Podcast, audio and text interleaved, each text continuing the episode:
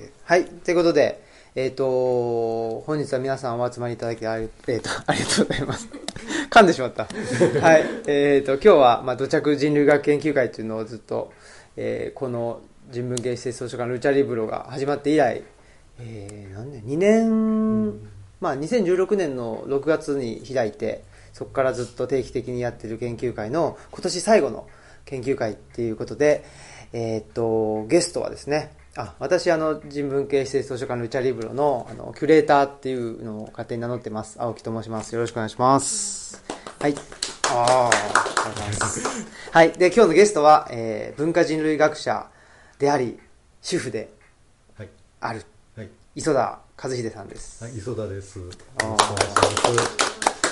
はい、ということで、えっ、と、まあ、磯田さんは、まあ、文化人類学っていうのを、まあ、研究なさっているっていうだけじゃなくて、えっ、と、まあ、どっから言ったらいいかあれですけど、まあ、今はですね、社会福祉法人うん。プロボノというところで、まあ、僕とあの同じ法人の中で、ちょっと少し事業所は違うんですよね。事業所違うから、まあ、現場はね。現場はね、はい。現場が違くて同じビルの6階と5階なんですけどね すごく近いんですけど、サービスの内容が違くて僕は就労以降っていう働くためえー働きたい、まあ、気持ちがあってうん。入ってきてくれた、まあ、障害がある人特に精神の方が多いんですけど、うん。その方々の、まあ、何ですかね訓練うん。して、えっとまあ、ビジネスマナーとかねあんまり好きじゃないんですけどそういうこととかはいやったりとかですね、あとはまあ何でしょう求人票の見方とかねいろいろうんそんなことをしているサービスを担当してて磯田さんは、えー、と就労継続っていうんですかね。言うんですよ。B 型、はい。はい。まあ、A 型も A 型もいいありますね、はいまあ、福祉的に、えーとまあ、配慮を受けながら働くうん。っていうことですね。そういうところを担当なさっているとはい。いうところがあります、磯田さんと初めてお会いしたのはいつだったんでしょうか？だいぶそのプロに入る前後というか僕はあの東吉野にちょこちょこ遊びに来てるうちに、はい。あのオフィスキャンプができたっていうのであ。覗きに行ってはんはんはでその時にその青木さんの名前を聞いておであのそのあの辺の人たちが青木さんプロボノにどうだろうって話をしてるのを見てああプロボノそうそうそう 人事の話を聞いてたんですか？聞いてない聞いてないあのスカウトしたらどうやろうって話をしてたのを聞いててああで青木さんあの人類学だよっていう話を聞いて、はいああそういう人がおるんやと思って、はい。でその後僕プロボノにあのスカウスカウトというか、磯田さんもね。僕もはい。あのちょちょうど前後する感じで。あいつですか？プロボノ入ったあのの2年前。青木さんここに来る年来た年のどっかですよ。あそうですか。春以降やったと思いますあじゃあほぼ同じぐらいですね。僕ちょっとも僕の方が後やと思うんですけど。あそうですか、ん。2016年の4月に引っ越してきたんですねここに、うん。その前から家は借りることは決まってて。う、ん。でし2015年の2月にオフィスキャンプが多分できたんですよ。あはいはいはい2月か3月に。うん。でできたタイミングで僕行ってるんですよ、はいはいたまたまですけど、うん。で坂本さんと喋っててうん。なんかまあね僕がそのあの図書館したいんですけどねみたいな。あ。めっちゃええやんみたいな。言われて。はい。何でもええやんって言いますからね、うん。あの人。うん。ほんでああそうかそうかと思ってて、はい。でまあ家を見たいなと思ってで1軒目でこう紹介してくれてっていうのが2015年の7月ぐらいだったんです。よはいはいはい。で紹介し1軒目でね、うん。紹介してくれてであここがいいやと思ってうん。借りて、うん。で2016年の4月に越して、うん。で2016年のまあこう越してきたタイミングで僕プロボノに働き始めたので、はもう大体多分そうですね。ね同じぐらいやったと思います。ですね。僕そんなには はっきり覚えてないんですけど。ね。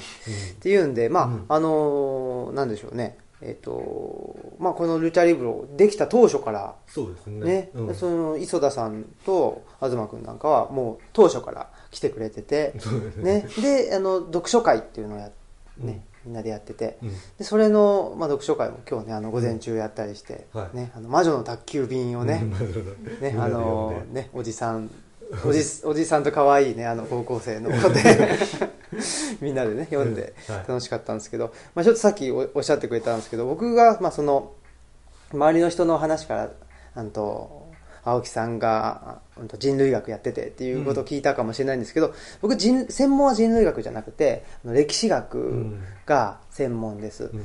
で、えー多分、まあ、なぜみんながそう勘違いしたかというと僕はあの土着人類学っていうのを、うんうん。おなんとなくそのネーミングだけあの思いついてそれを、まあ、言ってるうち形になるかなと思ってうん。言ってたっていう部分があるからだと思うんですね。そうなんですよ。僕も青木さんと話しててあれ違うって思って、はい。なんでかなと思ったんですけどね。そのあ土着人類学っていうのでそうですね。ね。うん、なんで僕は人類学者ではないうん。ですね。うんうんなんですけど、あの、なんて言ったらいいんですかね。人類学っていうものに非常に興味がうん。うんあって、えっと、人類学の本は読んでます。うんうん。うんでもう。図書館にもいっぱいありますもんね。そうですね、うん。でもまあ歴史学が専門で特に古代地中海っていう、うん。あの歴史が専門で。で歴史っていうのは何なのかってその文字なんですよね、うん。文字で書かれたものからその、お古代古代というかな昔の人間のうん。生活を再構築する再構成するっていうのが歴史学。はい。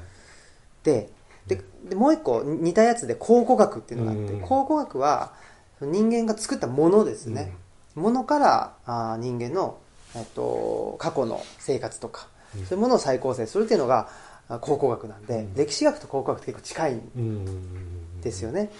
ででもまあその人類学っていうのに僕はまあ興味があったんですけど、はい。でもあんまりこれは何人類学これ何人類学っていうことはあんまり意識せずにはいいろいろとパラパラ読んでたんですけど、うん。磯田さんは文化人類学。一応そうなってます。はい、うん。あの文化人類学まあどこまで話したらいいかわかんないけど、はい。あの人類学ってそもそもこう一つの4つい四つやったかな、えー、と文化人類学と形質人類学って言ってあのこの主に体のことを研究するやつ遺伝とかが多いですけどそれとあとあの、えー、と考古学も人類学の一分野で、うんあとうん。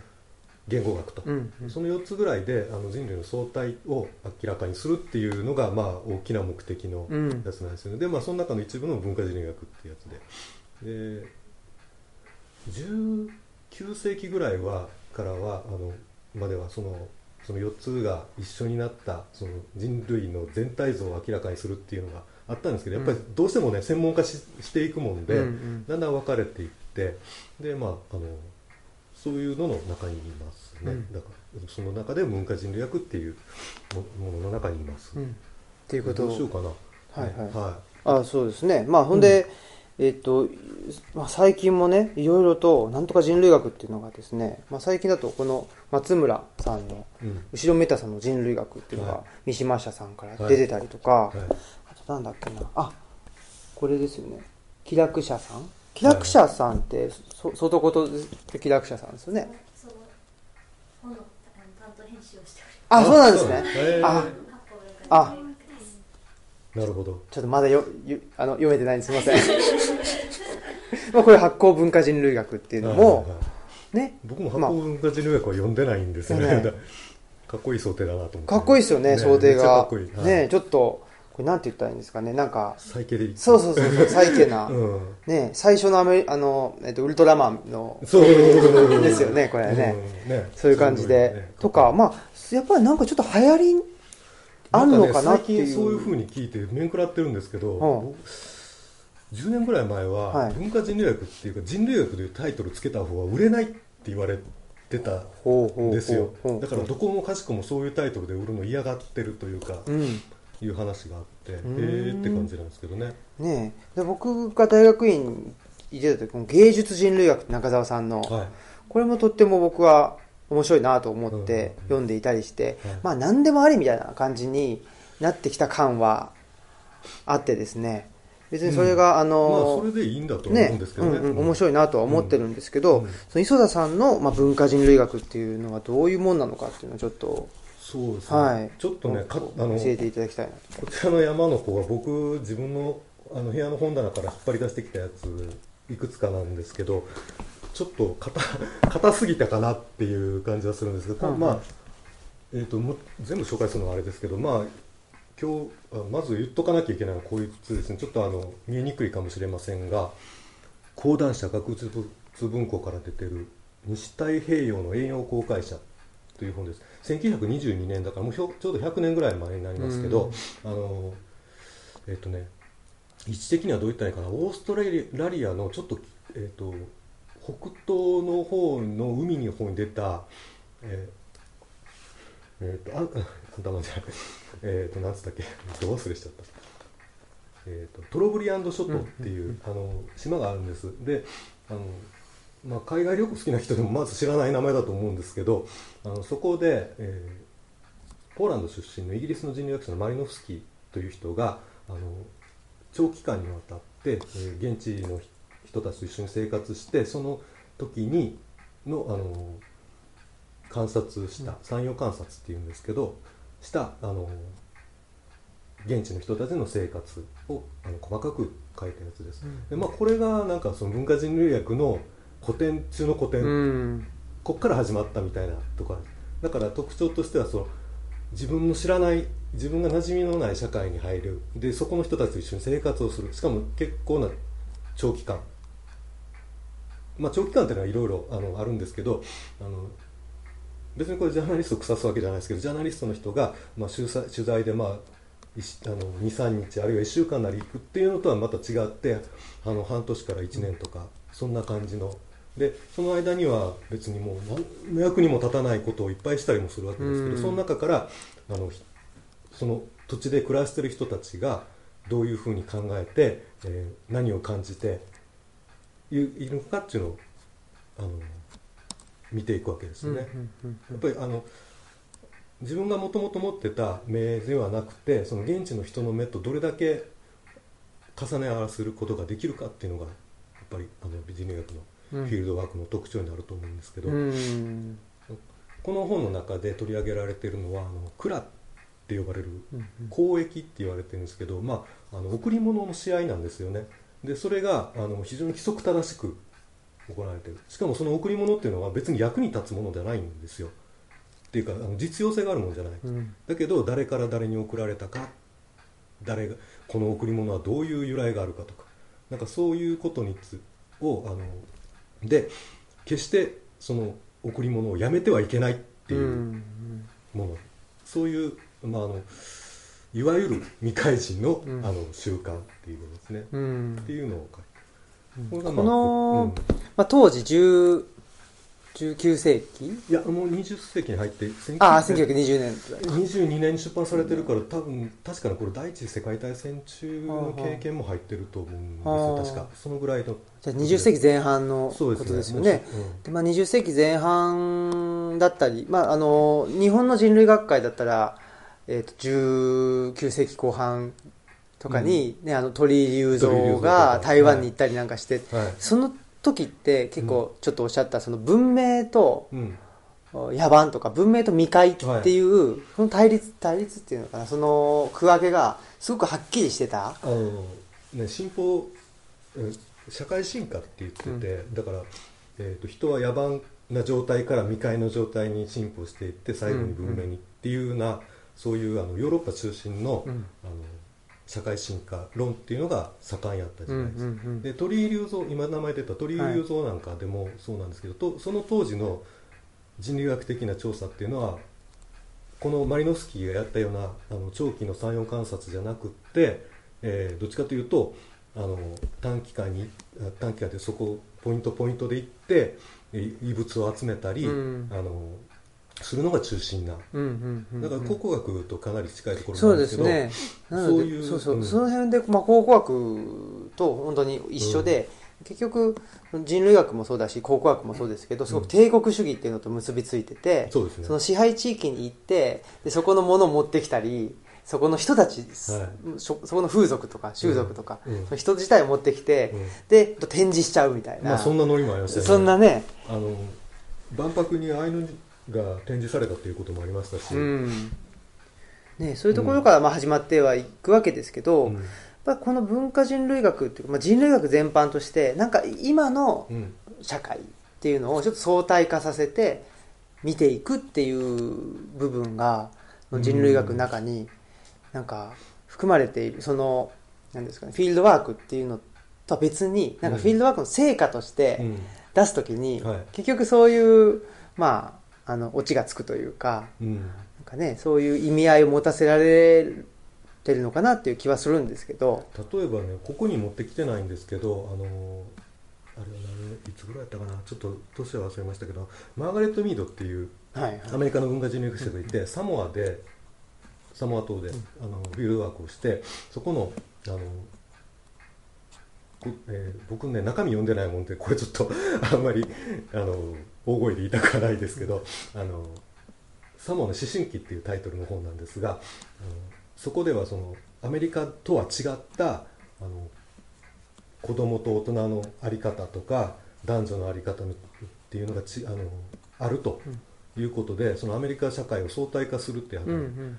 であのそれも一つはそうなんですけどあの僕が思うのはやっぱりねあの人間性って何か。うん。その人間性とはこうだっていうところが始まるわけじゃなくてあのこういろんな自分たちからもう全然不可解な習慣とかそういうことも含めて人間性って何やろうって考えるところの方が僕は大事なんじゃないかなっていうふうには思ってるんですよ、そううん自分の社会を相対化するっていうのは結果として出てくるけれど、うんうんうん。あのそういうものかなっていうふうに思ってて、うん。でこのねまあマリノフスキーが一番あれですけどその磯田さんがまあ、はい。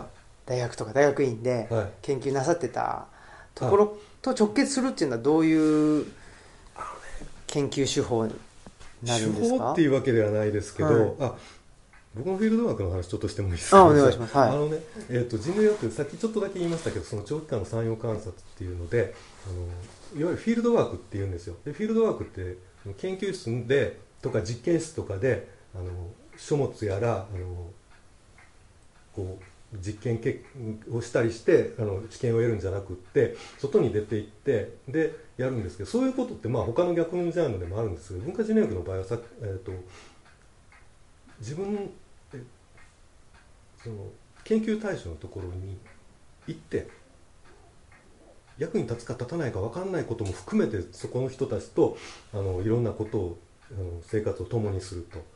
いうのがあって例えばですねあの、えー、と今日この中にないんですけどアボリジニの研究をしている小山修造さんという方がおられる、あの人でもアボリジニより多分三代丸山遺跡の研究 の方が有名だと思うんですけどああ縄文のね、はい。うん縄文の方であっちの方で有名だと思うんですけどあの人が若い頃にそのオーストラリアのアボリジニの方に行って現地の人の間で調査するんです。で古い話とか聞かせてくれあの、うんみあの昔話とか民話とか彼らの、えー、とまだその頃は狩猟採集生活をやってる人もいたのでそういうのや教えてください、うん。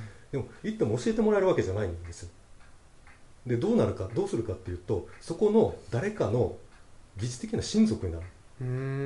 でその人の場合は小山さんの場合はある人を親父親としてで子供としてで扱ってもらう、でそれによってその他のその,、えーその村の他のメンバーもこの人をどうやって扱っていいか分かるわけですあの人の息子やっていうことで扱えるうん。でそうでその息子としてじゃあそれで調査が始まるかっていうとそうではなくて、雑用をいっぱい命じられるんですよ。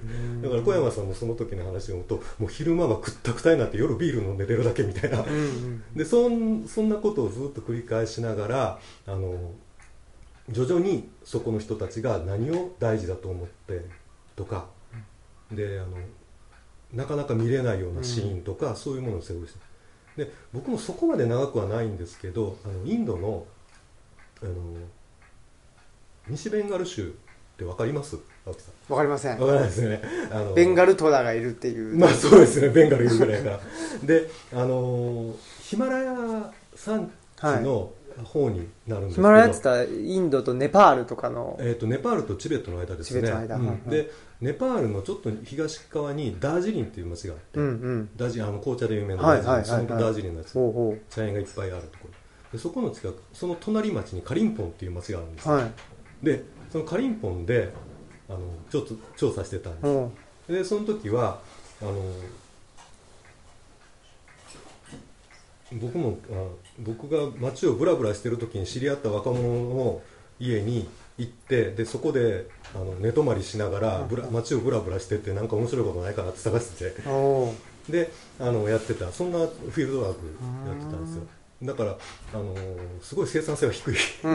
ものすごい低い。そうですね。ものすごい低いんですけどであのその街をブラブラしてるうちにふっと気がついたのがそこの街はカリンポンってインドの街ではあるんですけど、うん。いわゆるインド人が少ないんですうーん。ヒンディー語を喋る人は少ないし、うん。あとベンガル州なんでベンガル語っていうまた別言語があるんですけど、うん。ベンガル語を喋る人も少ない。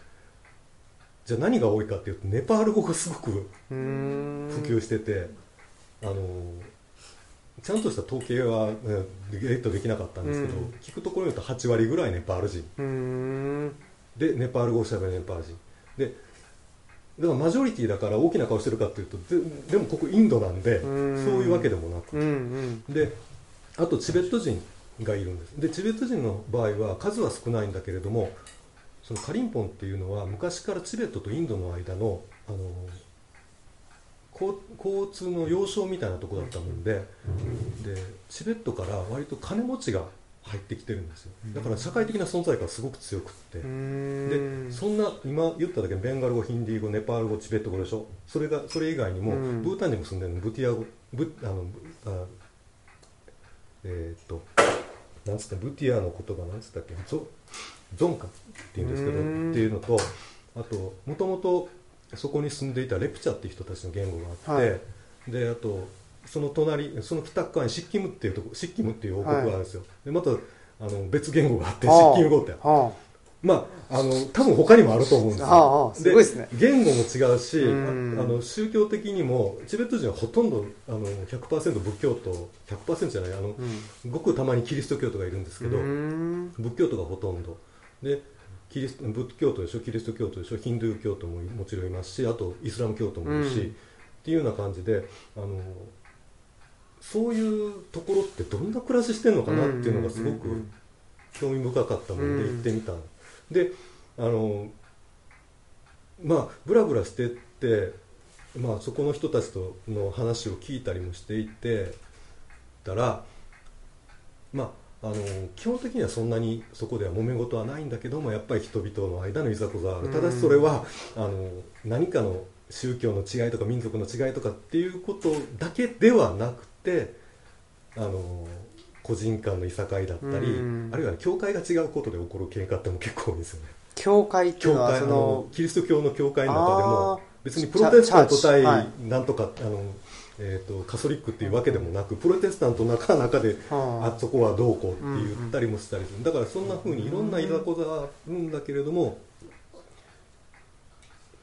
そこで思ってたのはやっぱりみんな争うよりは腹立っても収めた方がマシと思ってるうん。かなっていう感じだったうんですねそうやって見てた。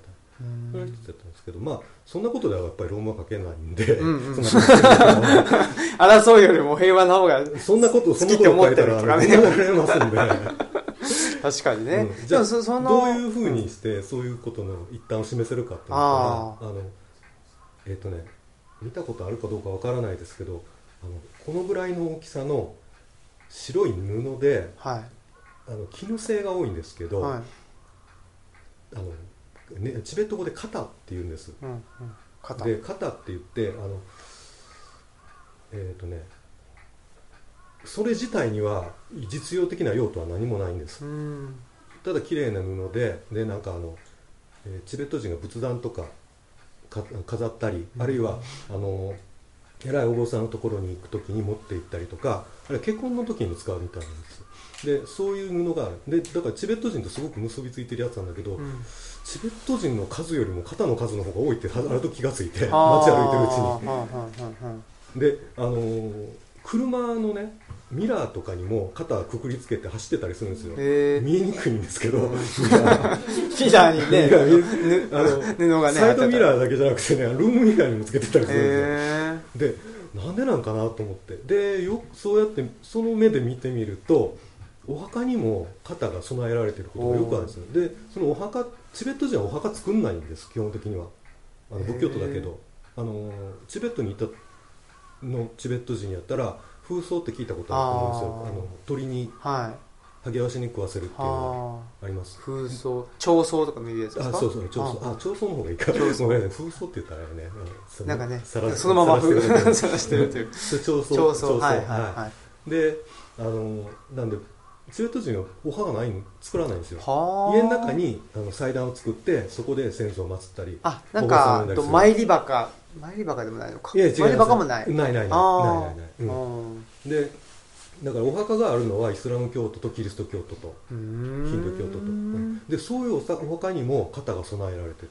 おっていうのでこれは面白いと思って、うん。であのそれであちこちこうそのどういう事例があるかっていうのを、うんうんえー、と拾いまくってうん。書いたことがあります、ほう、じゃあその言語的にはまあ本当にね、えー、5個6個7個以上のうん。言語うん。を話す人たちがうん。同じよう同じ地域に住んでうん。いて、うん。その言語が違うっていうのはどの程度違うんですか？あのね、全然違うチベット語とヒンディー語は全然違うんですね。ヒンディー語とベンデガル語ぐらいだったらなんとか通じるのかもしれないけど文字が違うんで。あ文字が違う。は、はいでネパール語とヒンディー語は似てるんです。の似てるのである程度通じると思います。文字も一緒だから。あうんでもネパール語とチベット語は全く違う。うん。で公用語みたいのはあるんですか？一応。でねそこはあのカリンポンっていう町はあのイギリス人が開いた町でああ英語？学校で英語を使って授業をするっていうところ結構あるんですよ。だから英語を知ってる人がそれなありにいる。英語喋れない人はそういう学校に行かなかった人。ーうんうん。女の人に言われて多いんですけど、うん。うんまあ、その辺でもなんかその男女差みたいなのがねちょっと現れるんですけどうね、んうん。であの英語使える人は多い。でもネパール語の方が多分現地の人にとっては同じあの通じやすい。まあだって8割ぐらいがネパール人って言うんですもんね、はいはい。であとヒンドゥーいやヒンディー語とかあのベンガル語とかがある程度あのネパール語に近い方だとすればうん。まあ、そっちの方がはあはあはあはそうですね。じゃあまあ言語ではそういうちょっとえっとなんかまああのバラバラな状況はあるけどその型うん。チベットのその布のはい。やつっていうのが、うん。まあその言語以上になんか共通のうん、そこもねシンボルみたいになってなんかねるっていうことですか？あんまりそういうふうにはちょっと言いにくい感じもするんですよね、なんであのそんなチベット人の使ってるのって聞いたらなんか縁起良さそうだからっていうぐらいの理由なんですよ、あ全然のところ。あうんうんうんうん。だからあのこれを使わなきゃいけないというふうにも思ってるわけでもなくてチベット人の間では、ねうん。使う場面とかあのどういうふうにしてやるかっていうのはあのちり決まってるんやけれども、うんうんうん。他の人の場合もうちょっと緩くって、なんかこうチベット人があ例えば、ね、付き合いの中で葬式やってたらチベット人がこれ持ってきたことがあるからなんか良さそうだし使ってみようかみたいな、うん。そんなのノリだったりするわけですよ、うんうんうんそうやってあのい違った人たちの間にその現え何が大事その顔を突き合わせるっていうことかな。顔を実際に直接。ややあのうん。やり取りをする関係にある。うんうんうん。っていうことが多分そういう方のあの使い方の流用って言ったりもしますけど流し用いるっていうか感じがうん流用っていうのを促してるのかなっていううんうんうん。感じですね。それさっきのそのマリノフスキーのあの蔵の交易、うん。うん。まあ、交易っていうのもねその何ですかねそれでお金儲けするとかそういうわけじゃなくって、うん。何かを交換し合うっていうことだったり。それによってあのその人同士の結びつきっていうのを確認したり強化したりあるいは時には壊れたりすることもあるんですよ。やり方が気に食わないとかね。あるらしいんですよ。あの渡し方とかですか？渡した方とかじゃなくてあの蔵の場合は気前よくやらなきゃいけない。だから相手が欲しいって言ったらもう絶対断ったらいかんんですけど、はあはあはあはあ。でだけどこいつこんな真剣なものしか持ってこなかったみたいな感じでああ喧嘩になることもある。はで面白いのは蔵のやるときはそれで気前よく与えられないと相手が望むもの何でもあげなきゃいけないんだけれどもそれと別に同時に商業的な攻撃になるんですよ。そういう機会も作る。はあ。そういうやつなんですねこれはああそうなんですか、うん。ははですね。うん。そんでそっか。まあそういう文化人類学。まあそのなんかまあ僕はすぐちょっとあの単純化して考えちゃうところもあるんですけど、まあ、そういう何ですかね。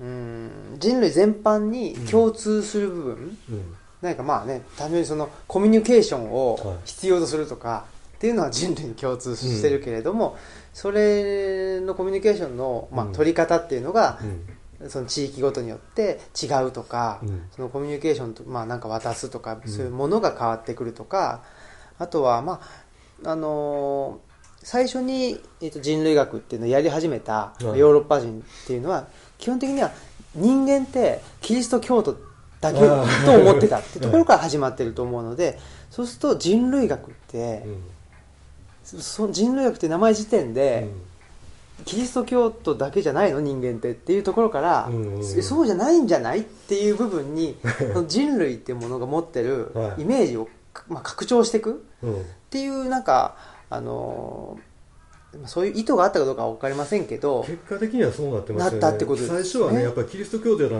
でもないけど人みたいなこいつらは一体何みたいなとこから始まってるやつですからね、うんうん。そうですよね、うん。うん。でな人の僕はあの岐阜女子大学っていうところでも非常勤講師やってるんですけど、そのあのでその時に学生にその文化人類学っていうのを説明するときにその人類文化の多様性と普遍性とうん。両方うんうんうん。これはどうなどういうことなのかっていうのを理解するのが目的ですっていう話をしてで多様性っていうのはやっぱりさっき言った言語の違いとか、あのもののやり方の違いとかそういういろんな表面上表面というか現象としてはいろんな違いがあるんだあってだけども同じ人間としてやれること、うん。例えばあのその贈り物。例えばこう「はい」って言って渡されてこれが贈られたっていうことを理解できるわけじゃないですか。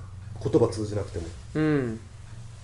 っていうようなそれはあの人間が持ってる普遍性でうん。僕ねどこで覚えたかえ読んだか覚えてないんですけどある本であの小学生に向かって言葉のわからない人がどうす来たらどうするって問いかけた人がいるんですよ、うん。そしたら小学生は何て答えたかうん。って思います？なんて答えたと思います？え言葉が来た。言葉全然わかんない人が来た、来たらうん。どうするか、うん、ジェスチャーでどうにかするみたいなことですか？とにかく喋るって言ってたんですよ。ああ 言葉が通じないのに。そう。あのもちろんジェスチャーもあるんかもしれないけどつまりあいあの言葉が通じるっていうのは人間の特徴なんですよね、ほ人間がこうあの使う言語っていうのが普遍的にある。うまあなんか僕ちゃんと読んだことないですけどチョムスキーの普遍文法みたいな話ですけど、あの普遍語言語でしたっけ？なんだ忘れてたでまあ、人間である以上は言葉は通じるだろうというでことですね。だからあの全く習慣風俗が違う人と会っても何かしらやり取りすることができる。失敗してどうなるかは知らないですけど、あのそういうことも。ね。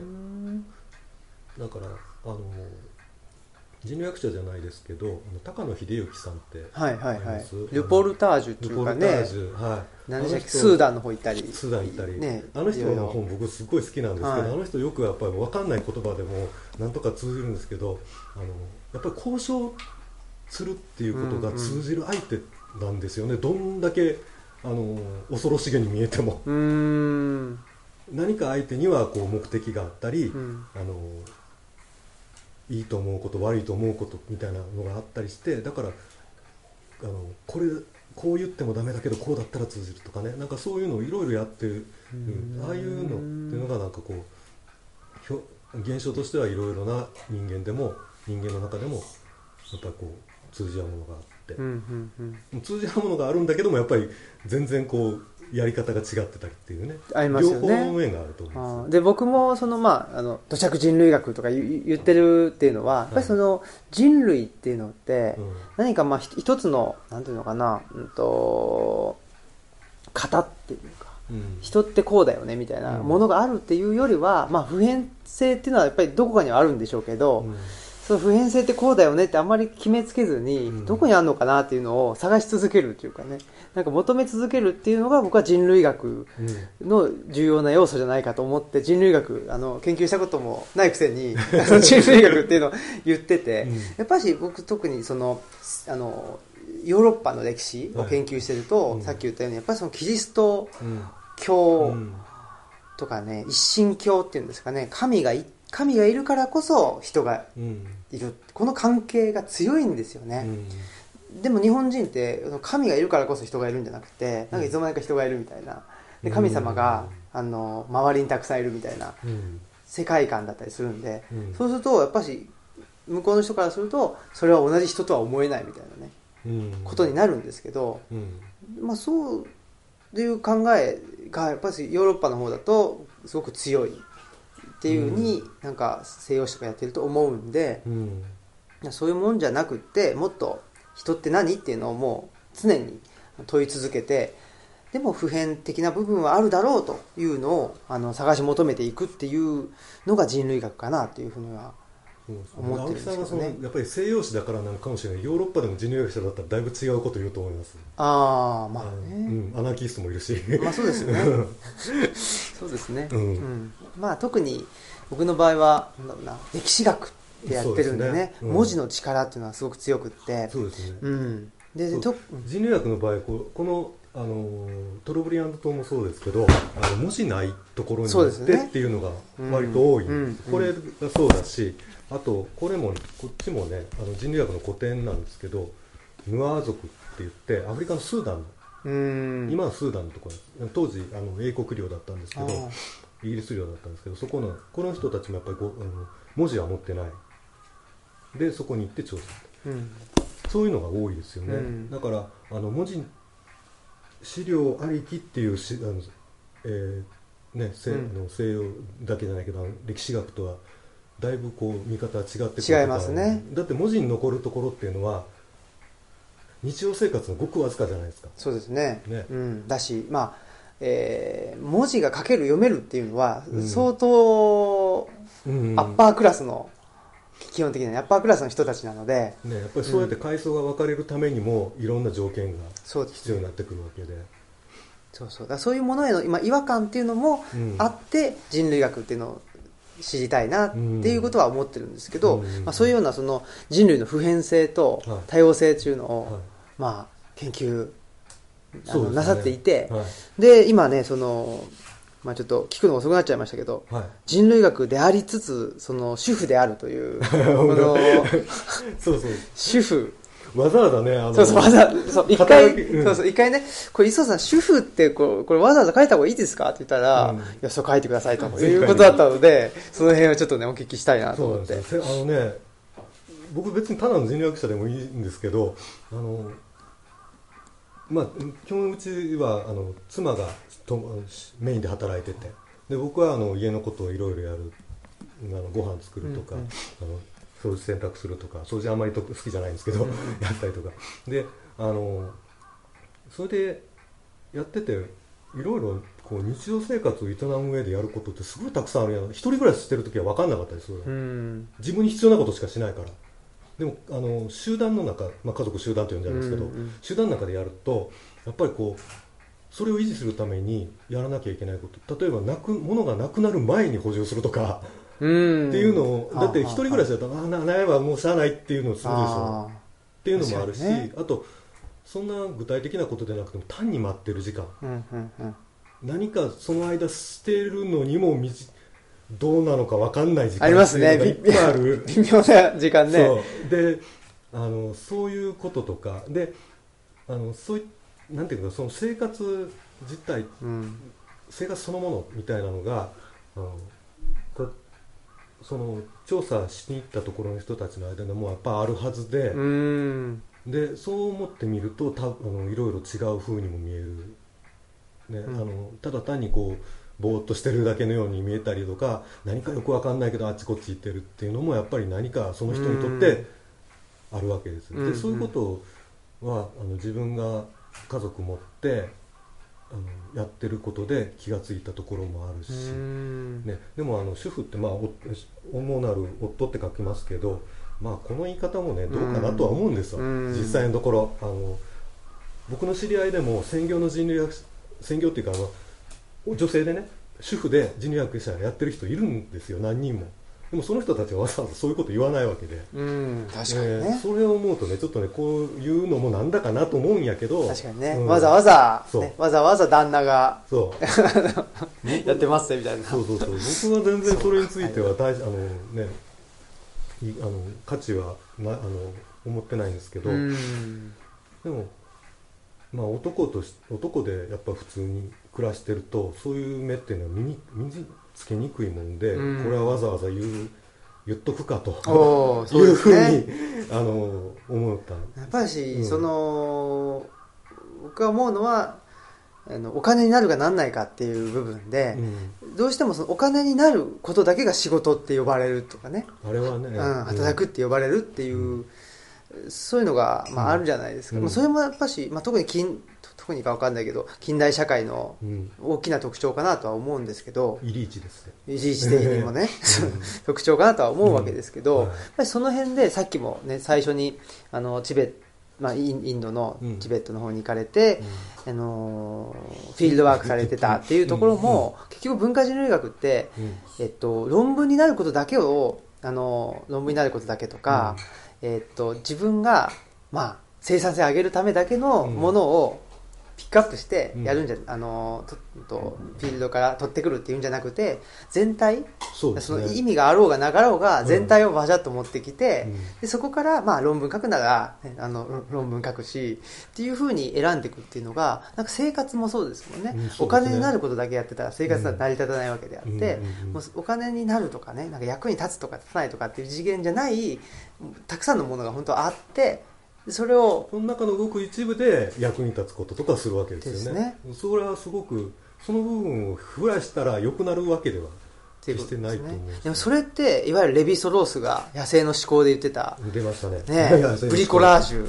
あのこの話もしようと思ったんですけど、はい。あの野生の思考って、まあ、あのレヴィ・ストロースはねもう1950年代にもう思想界の大ヒーローだったし、うん。著作もすごいたくさんあるんで、まあ、これだけを持ち出してくるのはどうかとは思うんですけど僕は好きなんですよ野生の思考って、であのこういう中であの例えば、んえー、と農業とかなくの畑とか持ってなくって、で野山を駆け回ってあの狩猟採集してる人たちの生活っていうのはもう生きるのに精一杯でうん。あるような見方っていうのは結構長く続いて今でもそう思ってる人いるかもしれないんですけどうん。あのあ土地を持ってないと貧しい。土地を持ってると、それに近いですね。うん。あの豊かであるみたいな、でけどこのレヴィ・ストロースが最初のあのところで書いているのはそあの文字を知らない文字を持ってない人たち。であの決してせいあのえっ、となんていうかな科学的なものの見方を知っているわけではない人たちでも身の回りの自然物についてものすごく詳しい。うん。でそれは役に立つものも知ってるけど役に立たないものも知ってる。うん。で役に立つもののことをよく知ってるっていうのは、まあ、わかり理解しやすいじゃないですか、だけどあの役に立たないものも知ってる。であのだから考えるのに有効っていう言い方をするんですよね、うん。食べるのに有効じゃない役立食べるのに役立つじゃなくて考えるのに役立つ。うん。知識。うんうんうん。いろんな自分あの自分たちのこう生活物質的な生活を満たすためだけじゃなくって、こうものいろんなものについて想像を巡らせたりとか、うん。あの楽しいお話を生み出したりとかあのひひきな感じで言うとそんな、そういうふうに考えるのに役に立つ、うん知識っていうのをすごくたくさん持ってるってうんうんいうん。ね、だからそれもそののヨーロッパ的な価値観であったりその近代社会的な価値観であってそこで役に立つ立たないっていうところで、あのなんていうかな分けちゃうっていうと、いわゆる未開の人たちっていうのは全然ねあの役に立たないことばっかり、まあ、知ってたりとかすするわけだけどそその人たちの世界の中ではまた別のあの軸があったりで軸はあるけどまたその役に立つ立たないっていうそういう軸ですら見てなかったりするっていう部分ですよね。その辺がまあ野生の思考っていう本に書かれてると思うんですけど、まあ、うちの図書館っていうのもその、うん。役に立つ立たないっていうそこじゃないうん部分に立ってますよっていうのを、まあ、言っておりまして、うん。そういう意味ではなんかすごくあのブリコラージュというかですね野生の そうそうそう。でもやっぱしね、うん。あのここでも出てきますけどね野生の思考でも、うん。この人たちって結構いろんなもの持ってるっていうかねなんか、あのどっか山の中入って、あこれなんかなんかいるかもしれないから、取っとこうとか言って、うん。やっぱしその感覚、うん。その生活実感に基づいた感覚なのかなとは思っててそれって、うん今すぐには役に立たないけどもしかしていつか役に立つから。何かの役に立つっていうね。そう。するとね、あの、うん。物が、ね、あの、たくさん、あの、あの増えていってしまって、ね。僕もねよくなんかいろんなものを溜め込む癖があっ癖て が あのもう専用の箱作りましたその中にいろいろ詰め込んでてこれなんでやったっけみたいなのがあるんですけどね。それはね、でも、ね、あの、そういう時はね、うん。と野生の思考だと言ってね、うん。だからね 乗り切るっていう。シンプルライフとは対極の対極ですね。もの自体は少ないんだけど別にそれはシンプルライフを思考してるわけじゃなくってそうそうそうそう。ね。そうなんです。っていうことなんですね。っていうことなんですね。本当に。そうそう。で、まあ、そういうことで、まあ、今日のね、あの、テーマの、テーマあったんでしたっけ？いや、一応ほらあ、自由と民主ってことなんですけどはいはいはいはい、はい。どうですか？そういう、まあ、人類学ってね、その役に立つ立たないっていうところから見たはい。自由と民主っていうふうに考えたときに、役に立つ立たないとはちょっと話違うかもしれないですけどあ、のじ今年文あの土着人類学研究会って確かこの自由と民主っていうテーマでやってそうですね。内田達さんとか、はいはい。山崎正正弘さんとか。そうそうたる方々がおられて、うん。ね、僕も同じ聞きましたけどありがとうございます。はい。はい。でで僕に回ってくると思わなかったんで、そんな話が。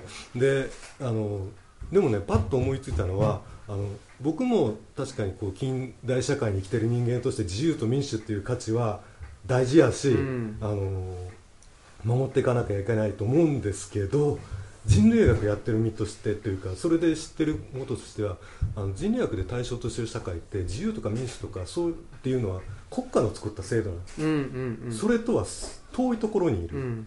ので、あのそもそも概念としてうんあんまり馴染みがないっうん。ていうことですね。であのよくステレオタイプなんかで村社会みたいな言い方をすることあるでしょ。村の社会では、あのこう人々は自分の意見は言えなくってであの長老が一声で決めるみたいな、うん。まあ、自由がないみたいな感じで。そうそう。そういうのはいでしょ、でもね本当の村社会こういう僕が読んできたような民族史のとかあるいは僕はあの岐阜県の上岡町っていうところも調査したことあるんですけど、本当の村社会の本当のやり方で見ると結構みんなね言いたいこと言うんですよ。ほで多分近代の議会と違うのは、うん。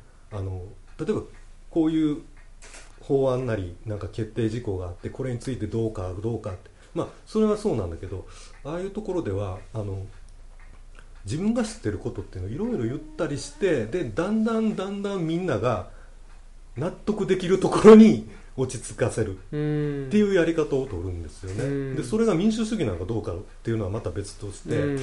あの決して村社会っていうのはそうやってトップダウンとかあの有力な人が、えー勝手に決めてしまうようなもん、うんうん勝手に決めてそれにみんなあのいあの従わなきゃいけないとかそういうもんでもないうん。これは多分確かねあの宮本恒一って民族学者ですけど、はいはい。あの人が対馬調査した時にもそんなこと書いてました、うん。あの宮本恒一さんがその村の文書を借りたいとうん。調あの研究のために借りたいっていうふうに申し入れたら貸していいかどうかっていうことを村人がみんな集まって であの話し合うんですよ、うん。でずーっと一晩中続くんやったかな長いんですよだからもうあの国会どころの話じゃなく延々とそのことだけでずーっと話をしてで話はあっちこっちにそれるしあのいつになったら決着がつくんか分かんないんだけどなんかの時にじゃあこの人真面目そうだしいいかっていう話になって終わるんですようん。うん。っていうのが、うんその民主主義ではないけど、うんそういうあの集団での決うん。うん。合意決あの、うん合意の形成の仕方さっき民主的って言っていいかどうかは分かんないって言ったのはそのね決定に関わるのって大概男の人なうん。ので多分男の人全員でも多分ないと思うんですよね、だからあのそれがいいか悪いかはともかくあの村社会っていうふうによく言われるあれはすごく僕はあのおかしなことだなって思う。うんうん。うんあのーまああの今年この研究会でなん何々から自由と民主を考えるということで、であのーねまあ今日最後にうん。磯田さんに来ていただいたっていうのも本当に僕はその自由と民主っていうこと自体を、うんまあ、ちょっとひっくり返してほしいなというふうには思ってて、でまあ本当に今おっしゃっていただいたようにうん。あのーなんていうんですかね、やっぱし自由と民主っていうのは国家ができてからだし、その国家っていうのもまあ僕が特にあの西洋史をやってるっていうこともあってか、やっぱりヨーロッパの概念うん。なんですよね。で、まあ自由と民主って二つあって、まあ自由はちょっと置いといて、民主ってことを考えると、うん。民主って民の、まあ、主、まあ、うん。人々がメインってことかもしれないんですけど、うん。メインってうん。この主,、主うん。主権とかん。主体とか、うん。この概念自体もヨーロッパなんですよ、結局。言ってみればね。だから、えっと、民主とかですね、うん。であの例えば、まあ、あとね、民主主義ってあったり、国民主権っていうのがあったり、えーしますよね、うん。でその国家が、うん。国家の主権を民が握る前は誰が握ってたかというと、まあ、王様が握ってて、うん。えー王権真珠説といって、うん。まあ、神様から得た授かった。授かった権,、うん。権力で王様が握ってたと。でそれが革命によって、うん。まあ、ひっくり返して、で民が握ったっていう考え方ですけど、うん。そもそもその主主権っていうものが、うん。あの西洋のことなので、はいやっぱし人類全体で見た場合に、うん。その主権っていうのは、まあ、中央集権、うん。うん。そのえーコアっていうことですけど、うん。コアがあって物事が動いていくっていうこと自体がうん。ちょっと不自然な気がしてしまっていて、もうちょっとね多分その宮本恒一さんが対馬の時代で言ってたことも、うん。村村長がいて、うん。村長の言うことをみんながうん聞かなかったとか、うん。村長をみんなで説得してたとか、うん。そういうことじゃないじゃないですか。全体が、そう。もわもわもわもわもわもわもわもわなんとなくう、ふわーっと、あ、いいかもしれないってなった時に、なんかね、やっぱり時間も長いんで疲れてくるんちゃうかなと思うんですよね、ああいうのね。そういうのもあるでしょうね。ん。あの、で、うん。でもやっぱりもうみんなが納得するっていうのがうん。大事。そなんでしょうね。そう。だからその納得するプロセスの中で、うんね、あの、なんていうのかな、論理的に正しいか正しくないかとかじゃなくて、う体力的に疲れてくるっていうのもね一つはあると思うんですよ。はそうそう。いね、だんだんげね、元気なくなってくる人もいるやろし、そうやってるうちに。そうなんですよ。うんだからね、多分民主っていうのもすごくね、うん。ヨーロッパ的だし、自由っていうのも、うん僕、と、最近読んだ本で、国分光一郎さん。って哲学者の,、うん。あのスピノザとか研究なさってる人ですけど、あの中道体の世界ってはいいう本があって、中道体っていう言葉がね、あの古代ギリシャの時代にはあったと。うん。で今は能動体と受動体うん。でするとか、そうそうそう、それってスルーさせるって何なのかってその意志のされる意志の次元だと。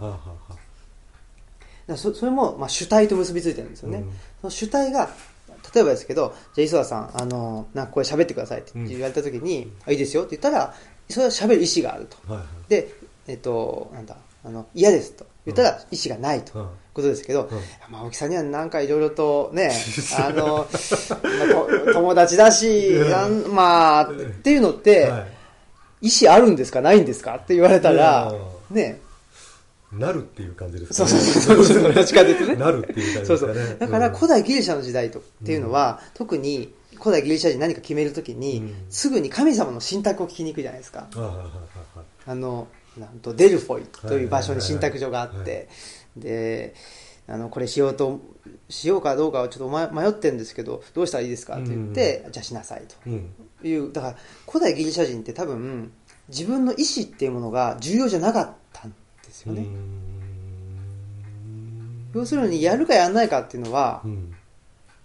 まあ、どっちでもよくて、うんどっちかというとその行動うん。だから、本当なるとかするとか、はいはいその方が重要だったっていうことなんじゃないかと。うんで、それが中道体の世界のなんだっていう国分光一郎さんのうん。本があって、うん。国分さんのはあのシリーズケアを開くって言って、はい。あの医学書院から出てる本なんですけど、うん。それがまあ依存症の話なんですよ。あ。で依存症アルコール依存で、はい。アルコール依存の人がついついお酒を飲んじゃう。その人って意志が弱いのか、うん。実はそうじゃない、うん。依存症って病気じゃないですか。うん。だからその意志のが概念意志の次元だとうん。議論できないことあるよねっていう話なんですけどね。その中道体の世界の話は、でそれは結局今の議論になってるのはあーまあ自己責任っていう話もそうですけどあの意自己責任志のねはい。意志があるかないかっていううん。話に全てを集約しすぎなんじゃないかっていうことを国分さんは言ってて。僕もその自由っていうのがなんかねうんうん。その自由っていうのがなんか意志の次元で語られすぎてるんじゃないかっていうふうに思ってて。何でもしていいよって言った時に、うん。あとはなんか好きなことしていいよって言った時に、うん。自分これが好きですっていうふうにうん。積極的に能動的に言わないと、うん。なんかダメなようなね、うん風潮がある気がするんですけど、うんそうじゃなくてまあねあのあなんとなくこれしたいんでとか言うのも自由に含めていいんじゃないかっていうふうに、うん。思うんですよね。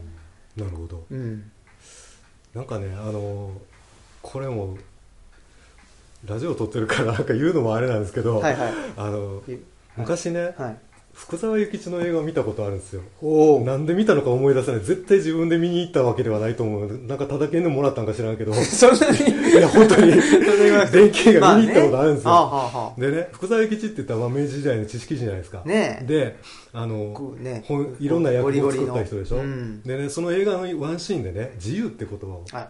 作るんですよ、はいはい。フリーかな、はい。どっちかな？フリーかリバティかどっちか。忘れましたけど、はいどっちかからフリー自由って言葉って確かにあれもともとなんかあの漢石かなんかの用語らしいんですけどでその中でで僕だからあの漢石のこと知らないし、はい。知らないし、はいはい。あの別に学問的に正しいことを言ってるわけじゃないんですけど、あはい。その映画の中でねあの自らを良しとする。ほこれが自由だみたいなこと言ってたんですよあー福沢諭吉、はいはい。そのシーンだけやたら覚えてて自ら良しとするって。要するになんかこうどっちかわからんけどもういいこれでっていうような そういう状態のことなんかなと勝手に解釈してて、はいはいはい。でそれからね自由っていうことについてそういうそれを軸に考えるようになりましたね。でもそれそれってなんかいいいいんじゃないですか？ね。ね。ね今の話聞いたらちょうどええような気がしてすね。それで。いやだからやっぱ福沢諭吉ぐらいだったらねままあまあいいっすね。いい,、いい線いってますわ福沢諭吉。まあそういうことだよね本当に。ね。やっぱしじゃああのジョン・スチュワート・ミルとかね、うん。じあの自由論とはいはいはか読んでも、うん。まあそ多分その自由論読んで福沢諭吉は自由っていうのを言い始めたと思うんですけど、ミルもやっぱしねそういうこと言ってますね。自分の中の裁量の部分が出てくるはいはいはい。っていうのが自由。出てくるね。出てくる。出すんじゃなくて。そうそうそうそう。出てくるね。これ裁量ですって言って出すんじゃなくうん。てさ裁量って一番いいんですって出すんじゃなくてななんんかかその中道体っぽいそうそうそうなんですよ。ね。さすが。飲み込みが早い。あなるほどね。僕何度も読みましたけどね、全然分かんなかったけど。あそうなんいやいやそれは紙くらいでそうなんですよ、本当に。だからね自由と民主っていうことを考えた時に、もうちょっとね、うん。まあそのまあ地に根付いたというか、普通の感じでうん。自由とか自分のいい部分をうん。スーッとねあの出せたらいいなっていうふうにうん。思ってて、うんでまああの来年のこの研究会っていうのはもうちょっと、うん。あのなんかねその手仕事とか入れ,、たりとか、うん。えっ、と畳剥がして、うんあとうんネタをね、うん。あのと直したりとか、うもうちょっとですねいろいろと、えーやっぱし意志の次次元っていうのがだんだんとうん。なんか降りてきてうん役に立とうがあの立ち前が、うん。何でもいいからややってみるみたいな、うん。次元でやっていきたいなとは思ってるんですけどね。なんかねやっぱり自分でよしって思えるっていうのは結構大事なことやなと、うん。あの思うんですよ、うん。あのなんか失敗してもね。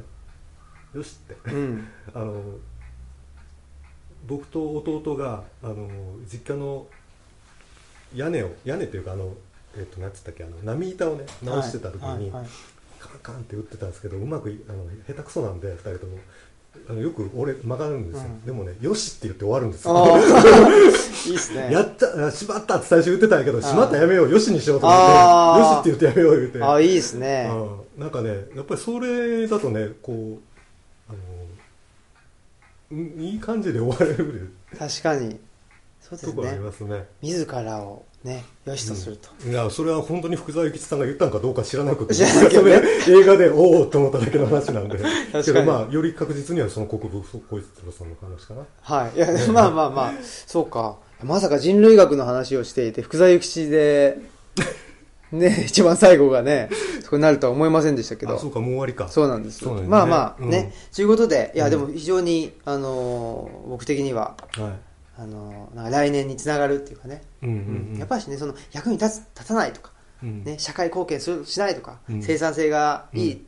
生産性がいいあの高い低いとかうん。そういうことじゃなくて、うん。自分が、うん。よしと思えた、思えることをしていこうっていうう ん ことがね。そうそう。もう時間があれなんであの言えあの喋りたかったことの一つがですよはい。アナーキズムなんですけど、アナーキズムもねやっぱり自分がよしって思うことなんだと思ううんですよ。ん。でそれはあのさっきも人類あの人類学者の中でも結構アナーキストっていて。うーん。であのそういう人たちの本読んでてもすごく思う、うん。あのそれは人類学者がそう思ってるっていうことよりもこういう調査対象にしてこのヌアー族もそうだしトレブリアンド島の人たちもそうだしあとこれは最近出たね「はいはい。ありがとう」も「ごめんなさい」もいらない森の種、うん。僕最近のすごいお気に入りの本ですけどこの中に出てるプナンの人たちもそうだしあとこのこれはもう古典的な本ですけど、うん。森の民って言ってあのコンゴの熱帯雨林に住んでいるあの昔ピグミーと呼ばれてた、まあ、割と背が低い人たちの,、はい。あのブッシュマン？ブッシュマンは違違う。うブッシュマンはあのな南部の方で砂漠に住んでこっちの人たちは密林に住んでるんですあよー。違うんですね。で、うん。あのその人たちもそうだしぐらいかな。あのこういう人たちもあの自分の生き方っていうのを最高って思ってるんですよね。ああでそれはなんか他と比べて最高とかじゃないですよ。あの例えば GDP が大きいかとかそういうレベルそういうような数字で比べるような良さじゃないんですよ、実際数字で比べたらあの死亡率高いし そうでしょうね。平均も短いしね。あの結構きついことも多いんだけど、うん。自分の暮らし最高って思ってる人が多いんですよね。いいですであのでそういう人たちの話あ語り生活のを共にしたっていうことからっていうところから人類学者っていうのは割とそういうなんていうかじあの自立っていう言葉使うとねちょっとなんかずれるかなと思うんですけど、うんそういうあの上から管理されるものでなく、うんうんうんその自分でが良いって思うことの,、あの生活に関してのね、うん。うん重要性っていうのはすごくあの敏感な感じがします。うんはあ磯田さんどうですか？うん？今の生活は？あもうよしと。最高。もちろん。僕はあのいつも一番いいようにししようと思あってやってきてるので、いいですね。うん、はい。たまにね災難に襲われますけど。あそうですか。やっぱりね、それはそうですよ。こういう生活してる人たちだってやっぱり災難に襲われるんですよ。不慮の死とかね。確かにね。いろいろあるんですよ、うんうん。あのだけどあのそれとやっぱり自分が自分がその自分の生きてることが最高って思うのとはやっぱ別の話でねうん。うんうん。ありますね。はい。うん。あすみません。いやいや、ありがとうございます。はい。はい。ということで、えっと、えー人類学から、文化人類学だっけな？文化人類学文化人類学から自由と民主を考えるでしたっけね？うん。はい。というテーマで、えっと、約1時間お話しはい。させていただいたんで、えっと、これ一旦、いあの、第1部終わりにさせてもらって、えーあと30分ぐらいですかね。ちょっと質疑応答ということで、ね、もし、ね、えー何か、磯田さん聞きたいという人がいらっしゃいましたら、まあ別に僕でもいいですけど、はい、聞いていただければいいかなと思います。じゃあ、とりあえずね、第1部、はい、ありがとうございました。ありがとうございましたはい